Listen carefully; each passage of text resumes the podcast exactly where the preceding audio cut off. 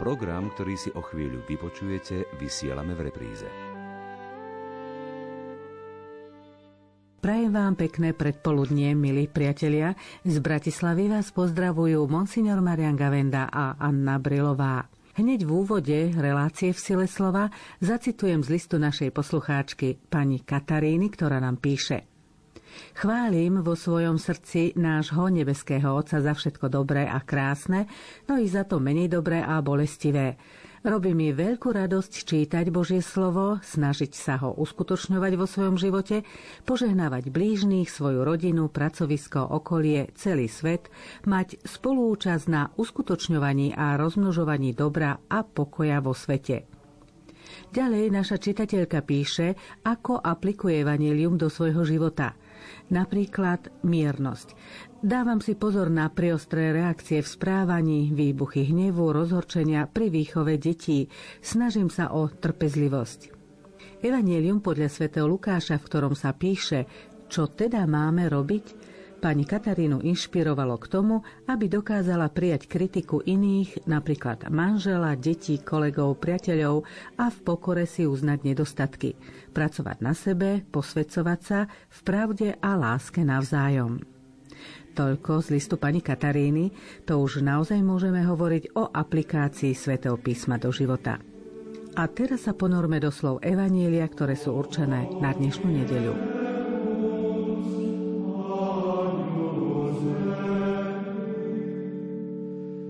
Čítanie zo svätého Evanielia podľa Jána. V káne Galilejskej bola svadba. Bola tam aj Ježišova matka.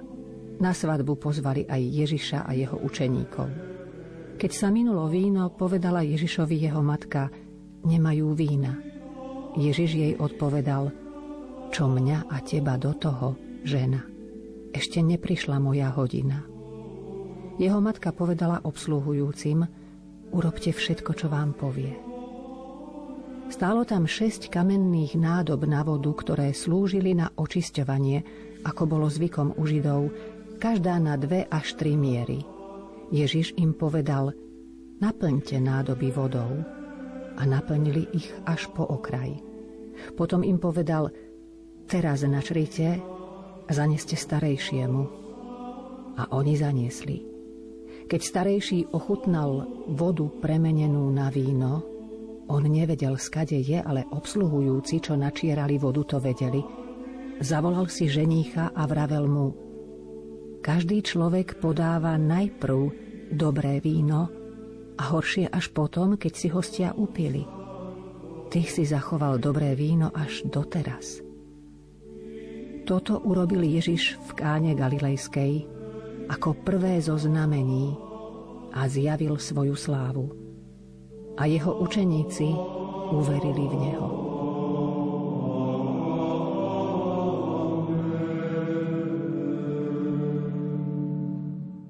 Vypočuli sme si text dnešného Evanielia, ktorý sa na prvý pohľad zdá jednoznačný a jednoduchý. Či je to tak, o tom si povieme v nasledujúcich chvíľach. Otec Marian, máte slovo. My si niekedy ten celkový odkaz určitej udalosti príliš zúžime. Obyčajne sa udalosť skány používa pri biblických čítaniach počas sobášov, čo je samo sebou na mieste, ale tá udalosť chce povedať aj niečo ďaleko viac a bolo by škoda zastaviť sa len pri tom jednom z významov, ktoré sú už vlastne len aplikáciou na veľmi vážnu udalosť v živote človeka, ktorou je uzatváranie manželstva. Áno, je to o manželstve, ale ide tu naozaj len o to bežné manželstvo alebo o zázrak, ktorý Ježiš urobil? Alebo snáď má táto udalosť iné súvislosti, hĺbší význam, aj keď sa vychádza z udalosti, ktorá sa naozaj stala? To, ako evangelista Ján o tom hovorí a v kontexte aj jeho evanielia, Ide o veľa hĺbšiu udalosť, pretože svadba, svadobná hostina je ústredná téma starého zákona a potom aj e, v živote a ohlasovaní pána Ježiša, čiže aj na svadbu v Káne. A na to, ako je vyrozprávaná, sa treba pozerať v tomto kontexte. Klasické opisy udalosti zázraku, ako ich máme v evaneliách, majú určité charakteristiky. Napríklad Bultmann, i keď mnohom sa nedá s ním súhlasiť, ale ich zhrnul do piatich bodov. Najskôr je podrobný popis problému, ktorý ukazuje závažnosť situácie, ja neviem, vdova, ktorej zomrel jediný syn, alebo učeníci a zástupy, ktorí počúvajú dlho a už sú hladní a nemajú čo jesť. Teda opísanie situácie potom je prednesenie žiadosti, buď sa obrátia na Ježiša učeníci, alebo samotný, ja neviem, Bartimej, slepec alebo iný. Potom vykonanie zázraku s popisom, a potom výsledok zázraku. Nazberali 12 košov z odrobín, alebo tie takéto vety, ktoré uzatvárajú. A potom vo väčšine prípadov je údiv všetkých, ktorí zázrak videli alebo o tomto zázraku počuli. Keď si tieto kritériá predstavíme, sú veľmi živé a nám naskakujú z jednej udalosti na druhú, aplikujeme na opis svadby v Káne, tak tam vidíme, že je úplne iný postup. Jednak eh, problém tam nenastal, pána Mária iba konštatuje, že sa minulo víno, Žiadosť tam nie je prednesená, panna Mária len hovorí, nemajú vína, žiadne treba, potrebujú, alebo prosím ťa, zabezpeč, nič také pomôže Ježišu a nič také tam nevidíme. Potom e, miesto vykonania zázraku je, je tam tajúplný dialog, e, čo chceš žena, ešte neprišla moja hodina. A potom e, skôr než akcent na zázrak samotný, ten je tam konštatovaný len tak nepriamo, kde si v úzadí je skôr opis detailov, ktoré so zázrakom nesúvisia, teda aké boli nádoby, koľko ich bolo, ako ich naplnili až po vrchol a potom ten údiv eh, starejšieho, to, že tam chýba ženích, vôbec sa nespomína, čiže tam ani svadba nie je ústredná udalosť, ale niečo celkom iné. Ak nie je ústredná udalosť tá svadba a premenenie vody na víno, k čomu nás má podnietiť tento text? Vieme, že okrem zázrakov, ktorými pán Ježiš potvrdzoval svoje učenie a vysvetloval, alebo pripravoval poslucháčov, aby ho vnímali ako toho, ktorý je obdarený božskou mocou.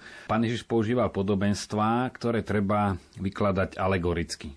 Klasický príklad je podobenstvo o rozsievačovi kde je vyššie rozsievač a proste je opísaná určitá udalosť a sám Ježiš nás učí, ako máme takéto jeho podobenstva si interpretovať, keď hovorí rozsievač je syn človeka, semeno je slovo Božie, cesta sú tí, ktorí vypočujú, ale nemajú koreň, alebo prídu nebeské vtáky. Čiže každý jeden obraz, čo si znamená. Pri alegorii my musíme pozerať, čo asi nám jednotlivý obraz chce povedať. Nie je to v samotnom tom výraze, rozsievač môže znamenať šeličo, ale alegoricky si to pripíšeme tomu, ktorý rozsieva Božie slovo. Aj to semeno môže znamenať aj náuku, kázanie, ale pán Ježiš hovorí, je to Božie slovo. Čiže nie je to vyslovene o tej udalosti, ale o tých symboloch Áno, a pri alegorickom výklade každá drobnosť nám má čo povedať. Ale nie je v tej samotnej veci, v tom nejakom obraze, ale e, ten význam sa dáva zvonku človek telesný by si tam našiel symbol kadečoho, ale človek duchovný nachádza v tom duchovné posolstvo. Hovoríte, že človek duchovne žijúci si to môže ináč vysvetliť ako napríklad človek, ktorý nežije duchovne. Nie je tu nebezpečie, že si to každý vyloží podľa seba? Práve celkové pri prístupe k biblickým textom my si uvedomujeme, aká je dôležitá tradícia, ktorá síce nič nepridáva Božiemu zjaveniu ani k biblickému textu, ale tým, že pochopiť zmysel písma môže len ten, ktorý je spojený s Bohom a snaží sa podľa toho svätého písma žiť, tak práve celé dejiny cirkvy, ktoré vlastne udržiavajú živú tradíciu Božieho zjavenia, nám pomáhajú chápať, čo to slovo znamená cez komentáre cirkevných hodcov, cez úvahy teológov a hlavne kázania svedcov, len e, to, čo povedal Ježiš bohatému mládencovi, choď predaj, čo máš a potom sa vráť a nasleduj. No to bolo pokyn tomu mladému človekovi, že naozaj má všetko predať aj za ním, konkrétny, ale napríklad o 1200 rokov neskôr, keď tento text počúval svätý František, vidíme, čo to vyvolalo. Čiže tú silu ukrytú v slove a rozmanitosť, čo môže vyvolať, my chápeme vďaka dejinám církvy čo všeličo vyvolalo. No a preto aj svadbu v Káne iste v dejinách cirkvi bola vysvetľovaná aj ako posvetenie manželstva a patrí to k tomu, ale keď sa chceme približiť k samotnému textu, musíme vychádzať z toho, čo tvorilo prostredie vtedajšie a nie naše spätné. To jadro samotné vychádzať z tej situácie. To bola situácia starozákonná a biblická.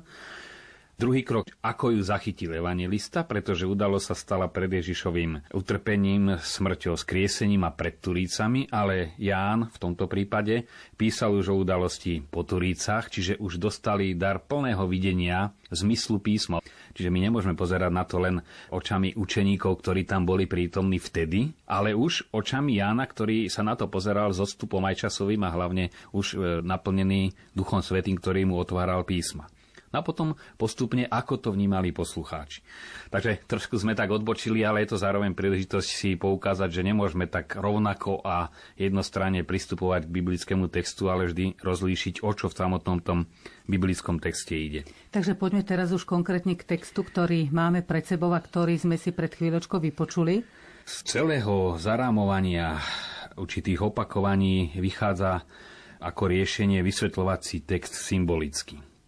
Symbol je vonkajší znak, ktorý nás odkazuje na oveľa hĺbšiu skutočnosť, ktorá je duchovného rázu vo všeobecnosti.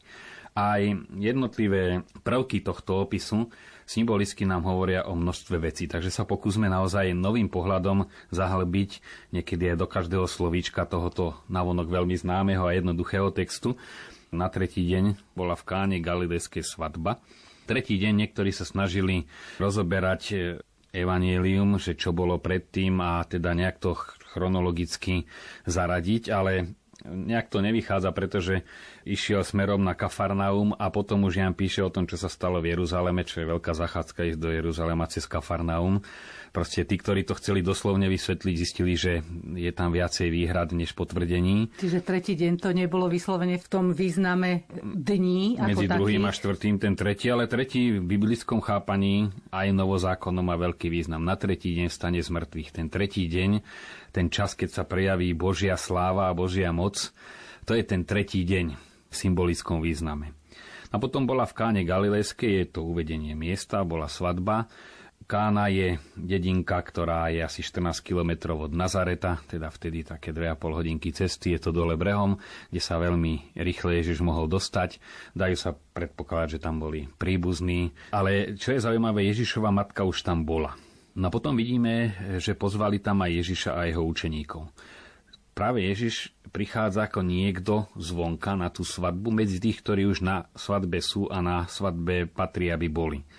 Podľa symbolického významu svadba naznačuje spojenie a zmluvu medzi Bohom a izraelským národom. Aj svadba samosebou je vyjadrenie lásky a uzatvorenie zmluvného kontraktu. Aj v súčasnosti sobáš má aj štátoprávne, aj cirkevnoprávne dôsledky, ale nie je to iba právnický akt. Základom sobáša je e, vzťah lásky medzi mužom a ženou, ale je to aj kontrakt. Na to, že bola svadba, znamená nielen tú udalo, že sa tam niekto ženil alebo vydával v káne kúsok od Nazareta, ale že to bol stav Izraela v tom čase, keď Ježiš prechádzal krajinou, keď začínal svoje verejné pôsobenie. Keď svadba je symbol zmluvy medzi Bohom a izraelským ľudom, ako hovoríte, chcete tým naznačiť, že aj svadba v Káne je určitou paralelou, kde by sme mohli povedať, že Boh je Ježiš, to nám je asi zrejme, ale potom kto tu symbolizuje izraelský ľud? Starozákonný izraelský ľud tu predstavovala Panna Mária. Izraelský ľud prišiel práve po ten bod, keď sa už minulo víno, čiže naplnil svoj význam svojich dejín a Pána Mária tu predstavuje izraelský národ. Ten, ktorý dal Ježišovi, Božiemu synovi, svoje telo. Panna Mária a cez Panu Máriu sa naplnili tie očakávania Mesiáša ako človeka, ale samozrejme tu pristupuje Boh, ktorý zároveň sa rodí ako boho človek, teda je to, to manželstvo už medzi Bohom a Izraelom sa uskutočňuje práve v Ježišovi. Čiže dá sa povedať, že Mária reprezentuje ten prechod z toho starého zákona do nového, čiže uzavretie, vyvrcholenie tej prvej etapy. No a práve preto Jan začína touto udalosťou, vlastne opis Ježišovho verejného pôsobenia, kde už starý zákon naplnil svoj zmysel, to, čo cez starý zákon sa mohlo dosiahnuť a už sa žiada nové víno. K tomu ešte prídeme. A pána Mária tu ozaj ako Ježišová matka matka Mesiáša, predstavuje očakávajúci starozákonný ľud, ktorý čaká na Mesiáša. Aj vtedy aj ten preklad je v Slovenčine úplne sa stráca, že v tú hodinu je v greštine enarché na počiatku, teda na začiatku čoho? Na začiatku, na začiatku verejného Ježišovho pôsobenia. A niektorí vysvetľujú, že práve je to taký prototyp celého Ježišovho pôsobenia udalosť v Káne, Opäť vidíme, že neišlo len o samotnú hostinu, na ktorej sa Ježiš ocitol, ale išlo o dejinnú udalosť, keď starý zákon vrcholí a začína verejné pôsobenie Ježiša a Božie kráľovstvo, tá druhá etapa už sa začína uskutočňovať aj pán Ježiš, máme to opísané, začal prechádzať z dediny do dediny, ohlasovať, že už je Božie kráľovstvo tu. Pána Mária prichádza za Ježišom a konštatuje, že nemajú víno. Potom je tu scéna, ktorá, priznám sa mi, nesedí v komunikácii Ježiša a jeho matky. Je to scéna, keď Ježiš hovorí, čo mňa a teba do toho žena. Zdá sa mi to trošku tvrdá veta. Tu už ide potom tá veľmi zaujímavá časť, ktorá sa zdá a mnohí aj vysvetľujú, akoby určité nedorozumenie medzi pánom Máriou a pánom Ježišom. Ešte tak tvrdo preložené, čo mňa a teba do toho žena. Jednak čo mňa a teba do toho. Je to korektný preklad? No práve eh, to chcem naznačiť, že ono preklad je vždy, eh, vždy úskalie a skutočne odborníci väčšinou nám vedia povedať, čo sa tým nechce vyjadriť, ale už ťažšie sa zhodnú na tom, čo sa chce vyjadriť, lebo aj tie staré kódexy, e, Sinajský alebo iné, majú rôzne odtienky práve v tom podstatnom, ale z toho, čo vyplýva ako taký všeobecný konsens, tak e, ten preklad by bol lepší, čo je medzi mnou a tebou nie čo ťa domna, teda čo sa staráš. To povie diabol u iného evangelistu a na inom mieste, keď Ježiš e, vyháňa zlých duchov. Čo ťa domňa Ježiš Nazarecký, ale to má v ústach diabol. Ježiš by takto tvrdo nehovoril svojej matke. To sa protiví kontextu, v akom žil my si musíme interpretovať jednotlivé vety a postoje z kontextu osoby. A takáto interpretácia, čo mňa teba do toho žena, či čo nás potom, je úplne nesprávna. Že to nie je iba nejaký náš dohad, potvrdzuje aj ďalšie slova, teda ten bezprostredný kontext, ako to zaznamenáva Ján, povedala obsluhujúcim, urobte všetko, čo vám povie. No keby ju len povieme tak, umlčal, nepleť sa do toho, povedané ľudovo, no tak by nepovedala učeníkom, urobte, čo vám povie, ale by stíchla a išla by do úzadia. Ale tu vidíme, že tu práve v tejto vede sa deje veľmi hlboký prechod aj pána Ježiša vo vzťahu k jeho matke. Takže skúsme povedať, čo to znamenalo tá veta, ktorú ste teraz povedali, čo mňa a teba do toho žena, keby sme to mali preložiť, v úvodzovkách preložiť, lebo preložené to je, ale vysvetliť. No v tomto prípade už e, pán Ježiš nevystupuje ako syn svojej matky, teda keď ide o prirodzený život, tak matka je tá, ktorá dáva život, ale už je Pana Mária, ktorá reprezentuje izraelský národ a nie jeho telesnú matku, tak je tá, ktorá má počúvať Božie slovo a uveriť mu že pán Ježiš zdanlivo tým, že sa od Pany Márie dištancuje, ju povyšuje do úplne inej roviny. Sme sa mohli stretnúť pritom aj pri príležitosti, keď žena žasla nad panou Máriou a pán Ježiš povie, ale ešte viac blahoslavení sú tí, ktorí počúvajú Božie slovo a zachovávajú ho. To je aj pri aplikácii sa toho ešte môžeme dotknúť. Ale skôr tu je dôležité, že podľa biblistov sa pýta, čo je medzi mnou a tebou. Z aké pozície mi to hovoríš? Môžeme to teda chápať tak, že tu už Mária vystupuje ako prvá učenička Ježišova, teda mení sa jej pozícia, respektíve okrem pozície matky vzniká pozícia iná, teda taká, že pán Ježiš je nielen jej syn, ale je jej pán. A na aký vzťah sa mení práve touto otázkou, tá je zhrnuté v tom výraze žena, kde e, sa už nehovorí mama, ale Pana Mária je tu tá žena biblická. My cez celý starý zákon vystupuje tajomná žena a je to dcera Siona, predstavuje celý Sion. A tu je práve ten rozdiel, že nie je tu už len obraz e, Izraela ako nevesty, s ktorou ženích Boh uzatvára e, jednak zmluvu, to je tá zmluva ešte s Abrahamom a potom obnovená na Sinaji, ale Hora Sionu znamená naplnenie podľa žalmov, keď sa tá mesiánska sláva a poslanie rozšíri na všetky národy. K Sionu majú putovať všetky národy. A práve tu ten obraz žena sa biblicky spája so Sionom, teda dcera Siona, panna Mária, tak je aj označovaná neskoršie v patristike, tu predstavuje už aj očakávajúce národy. A teraz on sa tu pýta, pán Ježiš, čo s tými máme dočinenia, žena, ty, ktorá tu predstavuješ celé ľudstvo? Pán Ježiš tu v zápäti hovorí, ešte neprišla moja hodina. Čo to znamená? To sa môže prekladať negatívne a viacej náznakov je samo o sebe, biblisti hovoria skôr za tento výklad tejto vety, ale dá sa vysvetľovať aj pozitívne. A práve ten výraz je interpretované ako také diplomatické naznačenie, nie ako protirečenie, ale ujasnenie. A veľmi záleží aj od gestikulácie a hlavne intonácie, ako je táto veta povedaná. A dalo by sa aj preložiť výstižnejšie v rámci kontextu, že ten zázrak tam naozaj Ježiš urobil. Žena, a či už neprišla moja hodina? Čiže sa pýta, už je to tu? Znova sa môžeme pýtať, čo znamená tá hodina. Vieme, že v celkovom ponímaní Ježišovom je tá chvíľa, keď on položí život, teda naplní svoje mesianské poslanie. Má prísť tá hodina, alebo ešte neprišla moja hodina. Ale hodinou samo sebou sa myslí aj celkové, že už prišiel ten čas, aby to mesianské pôsobenie sa začalo. Čiže tá Ježišova hodina je už celkové jeho príchod na svet, to sme slavili na Vianoce. Potom je to už to verejné pôsobenie a tu sa pýta, či už neprišla moja hodina. No a tu už to nevnímame ako námietku, nestaraj sa do mňa, ešte neprišiel môj čas, ale žena, a či ešte neprišla moja hodina? A z toho, ako reaguje, e, vidíme, že prišla. Ako sa naplňa tá hodina? Čítame v texte o nádobách, ktoré napokyn Ježiša tí, čo obsluhujú, naplňajú vodou. Tá sa mení na víno. Čo tento zázrak v jazyku symboliky a kontexte celých cirkevných dejín znamená? Vy hovoríte, že už prišla hodina Ježišova. V čom to môžeme vidieť, alebo v čom to vidíte vy? Pretože sa naplňa tá predpoveď, že starý zákon to sú tie nádoby s vodou, Sluhovia sú starý zákon, ktorý mal slúžiť zmluve a predstavitelia starozákonných veriacich, ktorí len plnia Božie pokyny a je tam postavená veľká váha na tie očisťovacie nádoby, že oni len posluchnú a spravia, čo im Ježiš prikáže a to ani starozákonný človek viac spraviť nemohol. Teda splnia rozkaz, ale aby tá voda získala úplne novú kvalitu, to môže len Boh.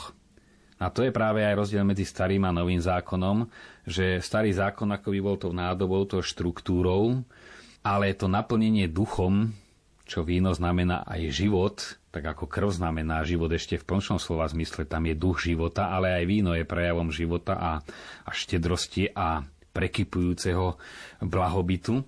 Chce povedať, že práve tá voda sa zrazu mení na víno, dokonca niektorý preklad hovorí, už sa minulo svadobné víno že to víno prichystané na tú svadbu starozákonu už sa minulo a teraz sa žiada nové víno, teda prichádza nový zákon.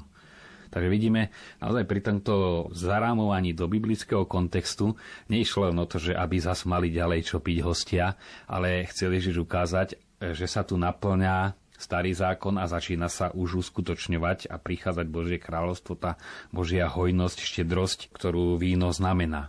Víno je zvláštny nápoj, keďže Ježiš ho používa nie len tu pre vyjadrenie určitých duchovných vecí, o ktorých ste hovorili, ale víno pri poslednej večeri premieňa dokonca na svoju krv. Prečo práve víno? Popri obilí a oleji víno je tretia základná potravina, ktorá je dôležitá pre život a znamená aj určitú úplnosť, že nie len aby človek prežil, na to je potrebný chlieb, samozrejme voda, ale teda z potravín, chlieb, olej, na ktorom sa tá múka upečie, aby bol z toho vôbec chleba. A už víno to znamená určitú plnosť, naplnenosť. A štedrosť vína, množstvo vína, tie nádoby mali tak zhruba 3 miery, znamená medzi 70 až 90 litrov krát 6, a množstvo, štedrosť. A to vidíme vždy, kde sú obrazy Božieho kráľovstva, tak je to hostina, štedrosť, niečo prekypujúce a zároveň sa to dá stiahovať aj na Božie milosrdenstvo, ktoré je také voči človeku. Že nielen to nutné, právnické, ale nepomerne viac, teda tá ozaj veľkorysosť Božia, ktorú napokon vidíme aj v prírode, že Boh, keď ide o rozdávanie, je úžasne veľkorysý. Je tam potom ešte jedna veľmi dôležitá veta, ktorú hovorí pána Mária, a to, urobte, čo vám povie. Má aj tento pokyn, pani Márie, nejakú paralelu či kontinuitu na starý zákon, keď si v tomto kontexte rozoberáme toto evanelium? Tu vidia mnohý súvis aj doslovne citované z Genesis e, opis, ako sa Izraeliti dostali do otroctva a potom obraz Jozefa Egyptského a Ježiša podobne ako keď svätý Jozef s panom Máriou utekali do Egypta, tá paralela, že z Egypta potom sa vrátil ten, ktorý priniesol spásu a Jozef Egyptský takto zachránil nielen svojich bratov a otca, ale celý ten rod izraelský. Tak tam je tiež e, taký výraz, všetko, čo povedal pán, spravíme. To je citovaná presná veta aj tu na všetko, čo povie, spravte a oni spravili všetko, čo im Ježiš prikázal. Išli a nabrali tú vodu. Znova tu je naplnenie Božej vôle a nielen naplnenie nádob vodou. Tu musíme vidieť, keďže to čítame symbolickou rečou. Tá hlboká pravda je cez tento úkon je oveľa hĺbšia než len praktická stránka veci. No a potom je to výzva poslúchať Boha, ktorá platí aj do starého zákona. Cirkevní otcovia, duchovní autori až doteraz, hlavne mariansky, je to fakticky testament Panny Márie, lebo sú to posledné slova, ktoré počujeme priamo z úst Panny Márie. Všetko, čo vám povie, spravte a ani tam nie je slovo, čo vám môj syn povie, ale čo vám on povie. Tu už vidíme, že sa nestavia do pozície, že matka sa prihovorila u syna a syn potom vyhovel, ale tam už je naozaj to, čo on povie, to je dôležité, to už sa mení pozícia. Čo vám on povie, správte. Pána Mária ho už sama dáva na inú úroveň, nie ako syna, ale ako svojho pána ako svojho pána a aj ten výraz žena znamená niečo dôstojné. To neznamená, že by panu Máriu z tej roviny matky posunul niekde nižšie, ale skôr ju posúva vyššie. To je také slávnostné zvolanie. A nielen, že žena, teda akákoľvek žena alebo akýkoľvek muž, len určenie teda, o koho išlo, ale tom povznesení a z tohto postoja potom my vidíme paralelu až pod krížom a znova tam hovorí Žena, hľad tvoj syn. Áno, že tam je naozaj a syn hľa matka tvoja, ale nehovorí mama tu má žiana, ktorý sa postará, ale žena. A to hovorí z kríža, kde prišla jeho hodina a kde znova Panna Mária prichádza k Ježišovi ako matka, pretože tam Ježiš trpel a vždy, keď trpí, prichádza Panna Mária ako matka. Bola tam jeho matka, je tam dôraz, ale keď ju dáva za Matku cirkvi už hovorí žena, teda o tom oveľa vyššom poslaní je učenička, je vo večeradle spolu s učeníkmi, už ako jedna z nich, takže to je už tá nová pozícia, ktorú Pána Mária má a nielen v prvotnej cirkvi, ale cez celé dejiny cirkvi. Keď sa vrátime konkrétne k Evanieliu, na záver je konštatovanie, citujem, toto urobil Ježiš v káne Galilejskej ako prvé zo znamení a zjavil svoju slávu. Hovorí sa tu o prvom znamení. Jednak prvé, ako sme už povedali, nie len v nejakom poradí matematickom, že išlo druhé, tretie, ale pôvodné. Tam je aj výraz v greštine arche, to je archetyp, prototyp ostatných znamení. Potom, čo je dôležité, práve to znamenie, pretože aj novozákonná greština používa dva výrazy. Jednak prejavil moc, a to je dynamis, čiže prejavil svoju moc tým znamením, dal najavo silu, ale tu je Semeon a Semeon znamená, že odkázal tým na niečo iné.